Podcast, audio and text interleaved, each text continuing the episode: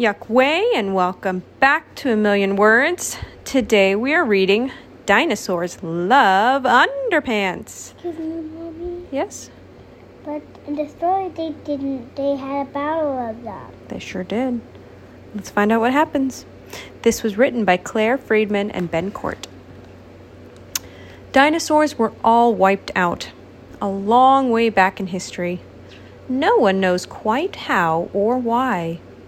Now, this book solves the mystery. It all began when cavemen felt embarrassed in the nude, so someone dreamed up underpants to stop them from looking crude. The dinosaurs roamed everywhere, all teeth and huge long necks, but scariest and meanest was the Tyrannosaurus Rex. When T Rex saw man's undies, he roared with deafening rants I don't want to eat you up, I want your underpants. T Rex stole a furry pair, but his briefs quickly ripped. He couldn't get them past his feet. Oh, whoops, watch out, he tripped. Triceratops was happy wearing undies on every horn, till Styra- Styracosaurus snatched them, and they ended up all torn.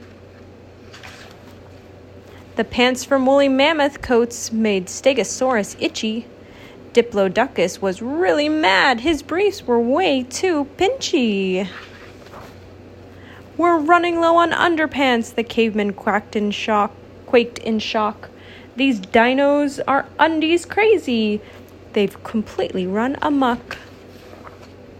Soon undies were flying everywhere, all torn by tooth and claw. The dinosaurs were fighting in a great breath's tug of war.